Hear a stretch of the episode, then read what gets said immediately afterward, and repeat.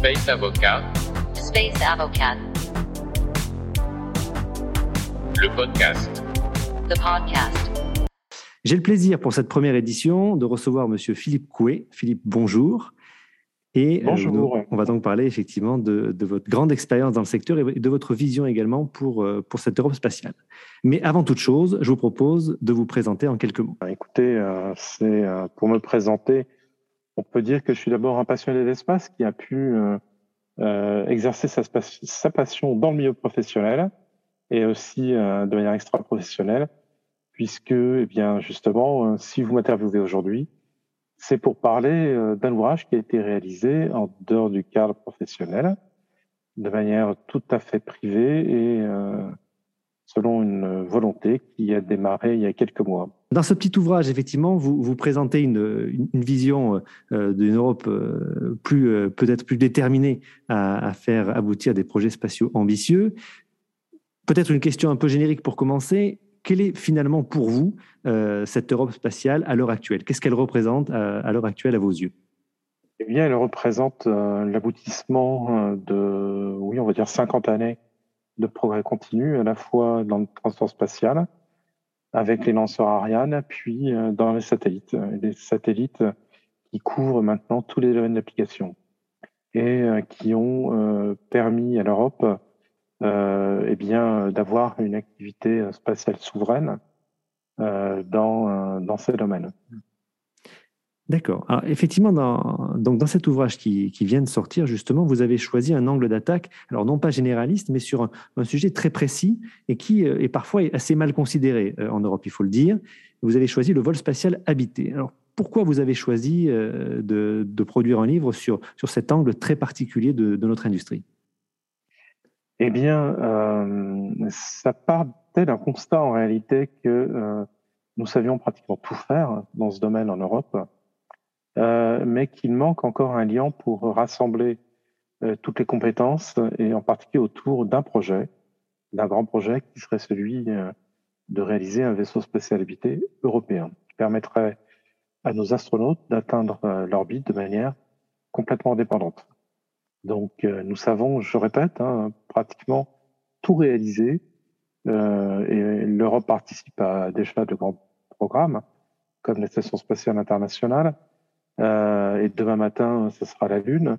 Euh, donc, vous voyez, on, est quand même euh, inclus dans, ce programme qui ont engendré en fait en Europe un certain nombre de, compétences, d'expériences on a une industrie qui est tout à fait au top pour aller, de l'avant et réaliser hein, ce véhicule. Toutes les grandes puissances spatiales sont engagées dans le programme de volabilité, mais de manière indépendante, sauf l'Europe.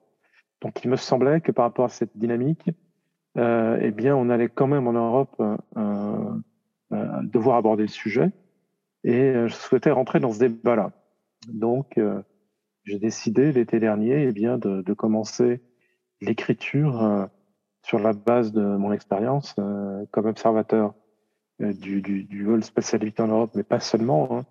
hein. Je rappelle aussi que je travaille beaucoup sur la Chine, donc je vois bien en fait une puissance comme la Chine, mais euh, y compris l'Inde, qui maintenant euh, euh, accélère euh, ses programmes pour euh, justement devenir indépendante dans les vols habités, euh, donc euh, animer euh, davantage le secteur. Et je vous répète, il me semblait vraiment important euh, de participer euh, en fait à ce débat.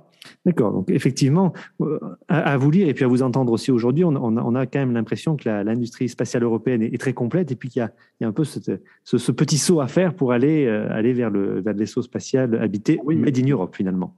Complètement, si vous voulez, on a toutes les pièces du puzzle. Il suffit maintenant de, de, de les assembler. Et donc, euh, il faut que nos décideurs eh bien, prennent euh, le choix de s'y engager, quoi, puis de, de, de, de porter l'Europe euh, vers euh, une nouvelle ambition, parce que euh, envoyer des hommes euh, dans l'espace de manière autonome, c'est vraiment euh, quelque chose qui a du sens dans la construction européenne. Euh, donc, on sait pratiquement tout faire au niveau spatial, mais il nous manque en fait cette, si vous voulez, ce, ce véhicule qui non seulement nous permettrait d'être souverain pour envoyer nos propres astronautes là-haut, mais, mais aussi ça permettrait à l'industrie européenne eh bien, d'acquérir de nouvelles compétences spatiales qui, qui, sont bien au-delà de la fourniture d'équipements à des programmes de volabilité internationaux ou le simple, la simple participation d'astronautes, mais toujours en strapontin sur les vaisseaux des autres.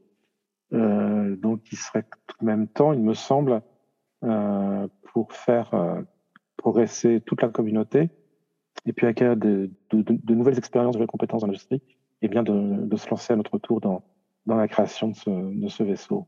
Voilà.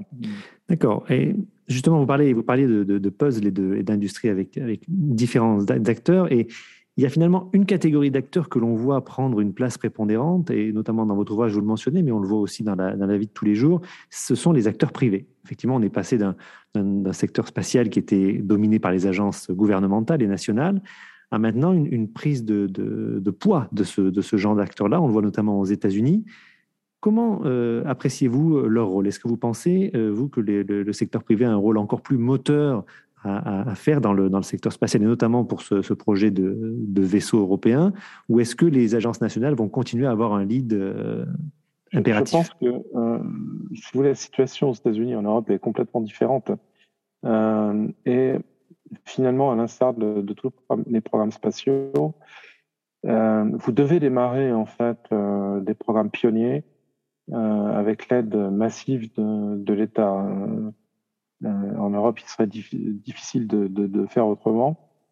Euh, aux États-Unis, la NASA en fait a pris une direction différente. La NASA imaginait que euh, confier au secteur privé la desserte cargo puis la desserte habitée de sa station lui permettrait de, de gagner de l'argent pour justement le consacrer davantage aux missions frontières, c'est-à-dire aller vers la Lune et puis préparer le, le voyage martien. Euh, donc cette politique a été euh, conduite à partir de la fin des années 2000. Et euh, aujourd'hui, la NASA, mais aussi la Cour des comptes américaine, estime que euh, finalement, cette manière de faire a permis euh, à l'Agence spatiale américaine d'économiser des milliards de dollars, même des dizaines de milliards de dollars.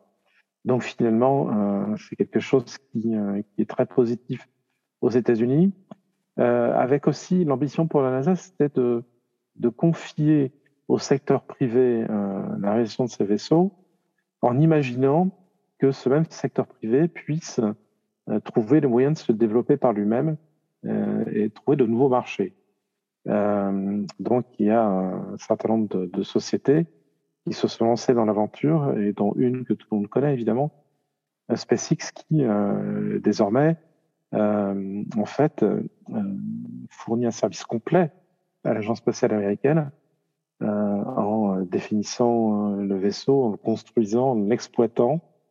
donc c'est quelque chose qui aux États-Unis devrait se développer davantage. Boeing devrait arriver sur le créneau l'année prochaine. Et on sent bien que le vol habité euh, va en fait euh, plutôt évoluer vers cette tendance, on va dire, commerciale, au moins pour l'orbite basse. Parce que je pense de toute manière que les missions frontières sur la Lune et Mars auront besoin de soutien massif euh, des États encore. Euh, en revanche, euh, les activités en orbite basse euh, pourraient, euh, d'ici une dizaine d'années, se développer davantage. Quand on écoute en fait les, différents opérateurs qui ont déjà fait ces vols à habités privés et ceux qui souhaitent en faire, il y aurait selon eux une forte demande. Euh, une forte demande pour euh, le vol suborbital, mais, mais aussi, ce qui est peut-être le plus impressionnant, une grosse demande pour le vol orbital. donc c'est ce que je rappelle un peu dans, dans l'ouvrage. En, en, ayant en fait le, le, sentiment, après avoir discuté avec les uns et les autres, et bien que euh, ces vols euh, spatiaux privés pourraient peut-être beaucoup plus nombreux dans l'avenir et, et, et peut-être complètement dominer en fait le secteur d'ici euh, une dizaine d'années. Euh, ça dépendra en fait des événements en cours, surtout aux États-Unis, en fonction des lanceurs qui seront disponibles et de ceux qui euh, se préparent à être lancés. Je pense en particulier au Starship, mais on pourrait avoir une évolution très rapide. Alors, vous voyez que euh, par rapport à cette dynamique, et je devrais aussi parler de celle de la Chine, euh, qui, est, a beaucoup de projets, qui a l'intention non seulement de terminer d'exploiter sa station spatiale, mais aussi d'aller sur la Lune. donc, quand vous additionnez l'effort américain et celui de la Chine, et des Russes, bien sûr, qui sont toujours là, et puis bientôt de l'Inde, vous pouvez euh, vous demander, mais pourquoi l'Europe n'y est pas? euh, Donc, euh, il me semble, moi, que l'Europe devrait y être, parce que si on n'accompagne pas le développement en cours de, ce secteur, eh bien, on risque de, de passer en, en, troisième position spatiale, voire en troisième position tout court pour l'Europe. quoi. Donc on est un peu finalement à la, croisée des chemins quand on vous écoute, parce que d'un côté, euh, on a cette, euh, complètement à la croisée des chemins. On a cette explosion effectivement des potentiels, en tout cas même imminente, puisque vous venez de dire qu'il y allait avoir des euh, plus finalement d'astronautes non professionnels que de professionnels, ben, ce qui est d'ailleurs une réalité maintenant. Mais on a aussi cette, euh, cette croisée des chemins de, entre guillemets, de, compétition avec les, différents pôles spatiaux euh, du monde euh, et auxquels l'Europe essaye de, en tout cas de, talonner. Mais on sent qu'il y, a une prise de recul qui un peu néfaste qui est, à l'œuvre. Et, votre message, si effectivement je, je l'entends bien et on le voit très très clairement dans votre, dans votre, dans votre livre, c'est de, c'est d'essayer de rattraper ce retard-là en ayant des, programmes spatiaux ambitieux et notamment de vol, de vol habité qui forcent un peu à ces innovations euh, technologiques majeures qui, euh, qui, sont déjà à l'œuvre aux États-Unis, notamment par des acteurs privés comme SpaceX avec le Starship.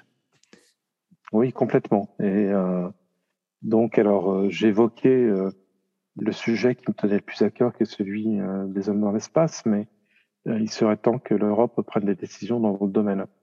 Euh, pour euh, accompagner euh, Ariane 6, mais pour accompagner aussi le lanceur qui, qui devra le remplacer et qui devrait, à mon sens, être lui aussi très réutilisable.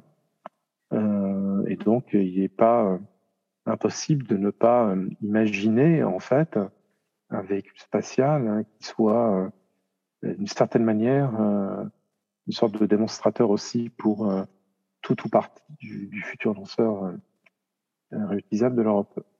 donc, on peut imaginer ces programmes totalement découplés, ou alors chacun ayant en fait partie liée avec l'autre, pour dans le seul but en fait de faire avancer l'Europe, de faire avancer sa construction, et puis de rester dans la course tout simplement. Quoi il y, a, un énorme enjeu stratégique que vous, que vous soulignez très bien. Et puis alors là, c'est un peu le côté, le côté avocat qui parle. C'est sûr qu'avec le, avec ce retrait un peu relatif des agences et puis une approche finalement, euh, et corrigez-moi si je me, trompe, mais une, une, approche quand même beaucoup plus bottom-up que, entre guillemets, le old space, où euh, les, acteurs privés viennent proposer des initiatives et puis finalement les agences achètent ou pas. Il y a une importance croissante des, des contrats et, on n'hésite pas, enfin on voit des agences qui n'hésitent pas plutôt à, à se comporter comme des, comme des acheteurs normaux finalement. On voit la NASA avec SpaceX, et c'est une tendance qui, selon vous, va perdurer et va être peut-être la nouvelle normalité. Il n'y a que la NASA. Euh, il n'y a pas encore l'écosystème en Europe qui permettrait de, de, le faire. Il faut que les mentalités évoluent, il faut que euh, la culture spatiale évolue, etc. Donc euh, tout va dans le, dans le bon sens. Alors maintenant, savoir si ça avance avec le rythme qu'il faudrait, bon, c'est notre question. Mais moi, ce que je voulais, c'est vraiment mettre sur la table, si je puis dire, euh, euh, le, problème du vol habité le, et, et, le fait que euh, les décisions maintenant s'imposent, puisque c'est des programmes qui demandent quand même plusieurs années de développement. Et dans les conditions actuelles, l'Inde va envoyer ses astronautes avant l'Europe. C'est évident, hein, vous avez les premiers vols automatiques prévus l'année prochaine et le premier vol habité euh, en 2023. Donc, euh, quand les Indiens seront sur orbite avec leurs propres moyens, nous, euh, quoi qu'il arrive, soit on aura décidé quelque chose, ou soit on sera, on commencera en fait à, faire ce vaisseau. Imaginez un seul instant qu'une autre puissance, je pense en, particulier à l'Iran, quoi, qui a des velléités de vol habité, il n'est pas impossible du tout, et ça je l'évoque dans l'ouvrage, euh, eh bien que euh, ce, type de pays puisse réaliser par lui-même au moins des vols suborbitaux habités. Euh, donc, euh, il, me semblerait dommage que l'Europe, avec toute son expérience, 50 ans d'expérience, tout ce qu'elle a déjà réalisé à bord du Space Lab, de l'ISS, des vols de navettes, mais aussi avec les, les Russes, et eh bien que nous en soyons simplement à regarder en fait l'air du temps et puis euh, les événements qui se passeraient en dehors de l'Europe. Euh, donc voilà, c'est ma vision euh, des choses sur non seulement ce que devrait être maintenant le programme spatial avec ses vols évités, mais aussi une certaine idée de, l'Europe. Tout à fait. Et c'est également très clair dans votre ouvrage, il y a une, urgence politique à, prendre ce risque d'une part pour effectivement assurer un leadership européen mondial, mais il y a derrière quelque chose de beaucoup plus pragmatique et aussi notre euh, assurer une, une, indépendance technologique pour le vieux continent euh, par l'intermédiaire justement des découvertes qui peuvent être faites à l'occasion de ces, de ces projets extrêmement ambitieux. Et oui. parlant de projets ambitieux, euh, je sais qu'il y, y, a un sujet qui, euh, qui, qui, vous tient un peu à cœur, qui est celui des, des centrales solaires en orbite.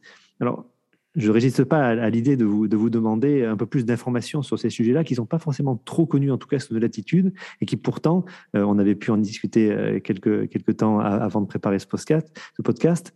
Et ça serait donc intéressant d'avoir votre avis sur, sur, cette technologie qui peut paraître un peu de science-fiction, qu'on a pu voir même dans certains films à la James Bond, mais qui finalement sont euh, à l'heure actuelle en état de prototype. D'accord. Alors, euh, juste avant, je voudrais quand même rappeler que euh, le vol spatial habité permettrait en fait euh, aux Européens non seulement euh, de participer euh, plus à même aux missions orbitales, mais aussi d'être encore plus actifs pour pour aller sur la Lune et l'explorer. Voire, on peut aussi très bien imaginer qu'un vaisseau européen puisse s'accoupler à une nef interplanétaire pour en devenir l'élément de liaison entre la Terre et la nef. Vous voyez, donc euh, les perspectives en fait sont, multiples. Mais pour revenir précisément à la question que vous me posez, qui est euh, celui des, centrales solaires orbitales, qui nous éloigne quand même un petit peu du, sujet, puisque euh, on peut imaginer qu'il y ait des vols d'astronautes vers des centrales solaires orbitales géantes, mais il y, y a beaucoup de projets qui sont aussi entièrement automatiques. Alors de quoi il s'agit? Euh, eh bien, en fait, c'est une idée euh, qui a germé euh, chez les auteurs de science-fiction avant d'être breveté par un Américain, un Américain, Peter Glaser, au début des années 70, et qui a été pris en compte par les Américains de manière très sérieuse dans la période des deux chocs pétroliers, celui de 73 et 79, et comme énergie alternative pour, eh bien, s'affranchir en fait de la dépendance du, du, pétrole. Une dépendance toute relative quand on est aux États-Unis, quand même, il faut le rappeler. Mais euh, ce, cette idée en fait de euh, d'assembler en réalité d'immenses champs de panneaux solaires hein, dans, euh, dans l'espace euh, euh, a été étudiée très sérieusement par la NASA et le département de l'énergie, on va dire entre 73 74 et le milieu des années 80. Au début, il s'agissait en fait euh, d'assembler avec des centaines, voire des milliers d'astronautes, euh, des, euh, des centrales absolument géantes de plusieurs dizaines, parfois de kilomètres carrés, et puis de les monter lentement avec des, propulseurs électriques vers l'orbite géostationnaire, où elles doivent fonctionner. et ces, centrales ce serait par exemple euh, l'équivalent euh, d'un ou plusieurs réacteurs nucléaires, avec l'avantage de capter en permanence l'énergie du solaire et de la renvoyer sous forme de micro-ondes. C'est surtout sous forme de micro-ondes que cela a été étudié vers la Terre. C'est-à-dire que vous auriez euh, sur la Terre euh, de, des antennes assez vastes de, de, plusieurs kilomètres carrés pour récupérer en fait l'énergie euh, transmises par ces centrales euh, solaires. Alors si le projet a été finalement abandonné dans les années 80 euh, parce qu'il dépassait complètement tout ce qui était imaginable euh, en termes de transport spatial, euh, aussi quand même de, de technologie, Eh bien, euh, ce projet-là a évolué au cours du temps. Et il est finalement devenu un peu plus facile à réaliser. Je m'entends. C'est-à-dire qu'à la place d'utiliser des centaines d'astronautes, eh bien, les uns et les autres ont imaginé euh, des assemblages plutôt automatiques. Donc voilà. et à partir des années 2000, eh bien, la Chine, en fait, a décidé d'étudier ça à fond et en 2010 a considéré que les centrales solaires orbitales étaient l'une des priorités euh, de son euh, programme énergétique et spatial. Euh, en 2016, en fait, euh, ce programme a démarré officiellement en Chine et euh, il a été réaffirmé cette année lors du, Congrès national du peuple au mois de mars. et les ambitions chinoises sont assez extraordinaires puisque dès le début des années 2030, ils souhaitent placer sur orbite une centrale de 1 MW. Et puis, à partir des années 2040, c'est une centrale de gigawatt qui ensuite euh, serait assemblée en série. donc, des essais sont déjà conduits au sol pour les essais en fait de transmission d'énergie sans fil par micro-ondes, en particulier avec des, des ballons qui vont être montés de plus en plus haut. Euh, et on voit bien en fait euh, qu'il y a une, vraie dynamique pour euh, construire dans d'ici une dizaine d'années en fait un démonstrateur de, de centrale solaire orbitale. Euh, les États-Unis en fait euh, ont continué leur recherche euh, et on a même un dispositif expérimental à bord de l'avion spatial militaire X-37B qui fonctionne en ce moment, avec lequel le Naval Research Laboratory eh bien, obtient un certain nombre de données pour aller de l'avant. Il y a aussi en fait des initiatives privées qui se sont créées pour, pour mettre en œuvre ces projets pharaoniques. Et puis, il y a même des, des États comme euh, le Royaume-Uni qui ont euh, investigué le, le, domaine et demandé une étude complète afin d'alimenter potentiellement un quart de, du, du royaume avec, ce, avec des centrales solaires orbitales. Un projet qui, je crois, est estimé à, à 12 milliards de, dollars, ce qui n'est pas finalement extraordinaire par rapport à, à d'autres projets. Euh, il y a quelques jours, euh, il y a l'Agence spatiale européenne qui a tenu en fait un colloque euh, sur ce sujet qui rassemblait en fait tous les parties prenantes à travers le monde sur l'espèce et on voit bien en fait que l'espèce est redevenu complètement à la mode en raison de l'urgence climatique qui, qui, nous oblige à innover en matière d'énergie renouvelable. Et on peut dire qu'aujourd'hui, il n'y a jamais autant d'opportunités pour ces projets qui, pourraient, qui pouvaient paraître de la science-fiction il y a encore une dizaine d'années. Euh, donc il me semble, alors c'est pas le sujet du livre, hein, je, je ne fais que, que l'effleurer, mais il me semble que c'est une, euh, comment dire, un, sujet qui doit être davantage euh, exploré, qui devrait l'être en Europe, parce qu'en réalité, euh, la construction de ces centrales pose beaucoup de problèmes. En particulier, il faudrait euh, savoir comment on va régler euh, en fait toutes les vibrations euh, qui vont modifier l'attitude de la station. et puis ensuite, tout euh, tout le problème de, de transmission d'énergie sans fil euh, qu'il faudra euh, maîtriser, en particulier l'orientation très très précise du rayon vers son antenne réceptive, au sol. Euh, parce qu'on imagine en fait que, eh bien, si cela n'était pas le cas, nous n'aurions plus un, un rayon, euh, euh, comment dire, pour nous alimenter en énergie, mais un rayon très très nocif pour euh, l'environnement, euh, ce qui d'ailleurs euh, inquiète les États-Unis concernant la dynamique chinoise sur ce type de projet. Donc on voit bien les enjeux qui sont en train d'arriver, tant sur le plan de la ressource énergétique qui pourrait être fabuleuse, hein, et, mais aussi tout ce qu'on pourrait craindre d'une électricité, d'une centrale solaire orbitale dont le rayon ne serait pas correctement euh, euh, orienté. C'est toujours intéressant Donc, de il y a beaucoup de choses à dire sur, le, sur ce qu'on appelle, euh, sur l'acronyme anglais SPS, pour Sun Power Satellite. Euh, mais voyez, c'est, euh, ça mériterait un nouvel ouvrage en réalité.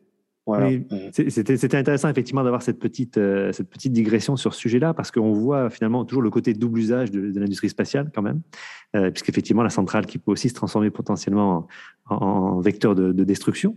Et puis euh, aussi l'importance du vol, du vol spatial habité aussi, parce qu'il va falloir forcément des, des hommes pour venir, euh, pour venir faire la maintenance aussi de ce genre d'installation gigantesque. Euh, on aura euh, besoin des hommes euh, euh, pour exécuter en fait des tâches très particulières, euh, des tâches euh, faisant euh, peut-être appel plus à la conscience humaine. Vous voyez ce que je veux dire?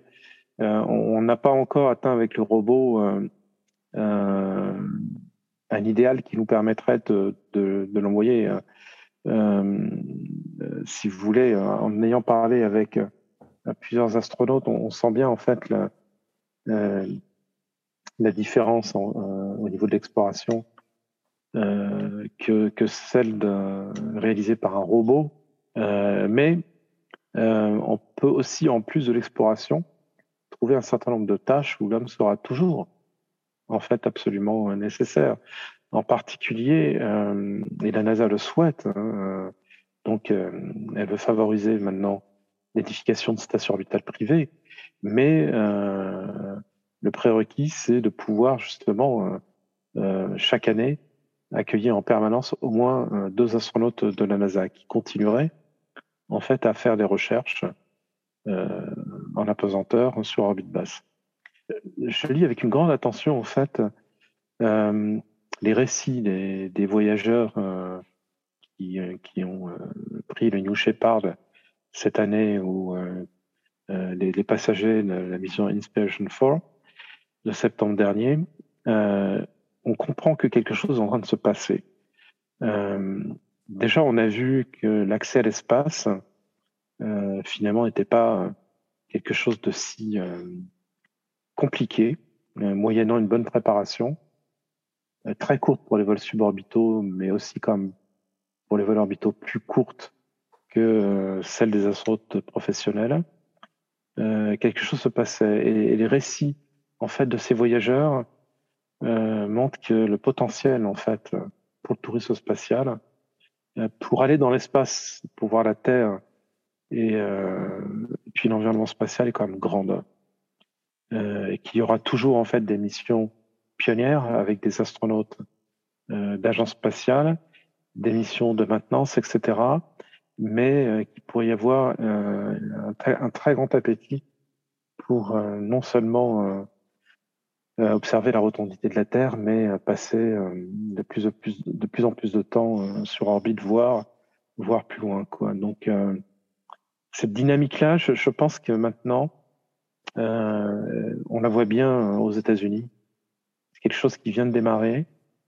donc, il faudra que tout ça si vous voulez, euh, euh, compose avec les, les, problèmes actuels, en particulier ceux de, de l'environnement, mais euh, il y a encore toute une plage en fait accessible entre ce qui est possible de faire et l'inacceptable. Il pourrait être aussi intéressant de, montrer la Terre vue de l'espace, un certain nombre de décideurs politiques pour que la conscience écologique puisse euh, eh bien, se répandre peut-être davantage. Euh, parce que ce qui est très très curieux dans, les récits de, ces gens qui sont allés là-haut cette année, euh, c'est justement de, de comprendre, d'appréhender cette fragilité qui est absolument impossible à, comment dire, à vivre sur Terre. Il faut vraiment s'élever, s'élever de beaucoup et se rendre compte de la fragilité de la planète dans, dans l'espace. Et euh, c'était vraiment ce qui a surpris la plupart des, euh, des voyageurs. Et, euh, et peut-être que, je pense même, j'en suis certain, que les gens qui font ça, et de manière privée, peuvent être de vrais ambassadeurs pour euh, renforcer une conscience qui finalement sera positive pour, euh, pour l'ensemble de la communauté. Donc on voit effectivement qu'il y, qu y, a une grande appétence aux États-Unis. Vous dites, vous parlez même d'un changement de mentalité effectivement, on le voit, mais on le voit également aussi dans la vitalité extrême du, du, New Space, notamment aux États-Unis, mais aussi en Europe. Mais effectivement, il y a certaine, un certain retrait européen, ne parlons pas aussi par rapport à la Chine, vous l'avez très bien expliqué, finalement, et c'est aussi très clair dans votre ouvrage, euh, on voit que l'Europe a toujours une contribution très très importante dans les missions même américaines euh, pour la l'ISS, etc. Qu'est-ce qui manque en, fin de compte Qu'est-ce qui manque à l'Europe spatiale pour donner naissance à ce vol, euh, à ce vol habité made in Europe? Sur le plan technique, il, il manque pratiquement rien. Euh, maintenant, euh, c'est sur le plan politique que les décisions doivent être prises. Si je devais résumer la situation, c'est vraiment euh, celle-ci. Eh bien, écoutez, merci pour, pour ce message qui est, très clair, qui a la- l'avantage d'être très clair et effectivement qui, qui est porteur d'espoir puisqu'il n'y a pas de décrochage technologique en Europe. L'Europe, si je vous comprends bien, a, a toutes les cartes pour, pour pouvoir faire sortir ce, ce genre de projet. Je rappelle juste votre ouvrage, donc le vol spatial habité. C'est un, très bel ouvrage parce que ça, vous, avez, des plumes très synthétiques, alors du coup on comprend vite les enjeux. J'ai voulu être absolument très synthétique. Et ça, c'est très Euh, appréciable. l'objectif- par rapport aux, aux ouvrages que j'ai l'habitude d'écrire euh, était vraiment d'aller euh, euh, au cœur du sujet, euh, sans fioriture, sans, sans passer trop de temps. Vous avez évoqué euh, tout à l'heure l'urgence. Il y a effectivement urgence maintenant, en fait, à prendre des décisions euh, pour la souveraineté euh, de l'Europe en matière de, vol spatial habité, donc qui passe par un vaisseau euh, autochtone. Il y a urgence parce que on voit bien que chez les autres, euh, tous les programmes sont lancés. Et je, on parlait en fait des, programmes- existants tout à l'heure, mais il faut savoir que la suite en fait a déjà été décidée. hein. Je n'ai pas évoqué par exemple la Chine, mais euh, la Chine euh, essaye déjà un nouveau vaisseau euh, spatial habité qui non seulement l'emmènera sur orbite pour remplacer les vaisseaux Shenzhou, mais qui l'emmènera aussi vers la Lune. Euh, et les déclarations en fait se multiplient pour le vol habité lunaire, qui devrait être réalisé avant la fin de cette décennie. Euh, donc il y a vraiment, euh, quand on se positionne au milieu de tout ça, il y a matière à réflexion, et puis surtout euh, le fait de devoir prendre urgemment euh, des décisions qui vont dans le bon sens pour l'Europe. Eh bien, écoutez, Voilà. merci Philippe, merci beaucoup. Votre message est, est- est très bien passé en tout cas. Je recommande chaudement ce- cet ouvrage qui se lit très rapidement et qui est effectivement très didactique. C'est- important surtout sur des sujets qui sont très particuliers. Voilà. Merci, Merci beaucoup. À bientôt. À bientôt. Si vous souhaitez obtenir de plus amples informations sur ce programme ou si vous avez besoin de services juridiques, vous pouvez contacter le Dr Numa Isnar par courriel à l'adresse contact@numaisnar.com. If you want more information about this program or need legal services, you can contact Dr. Via email at contact at.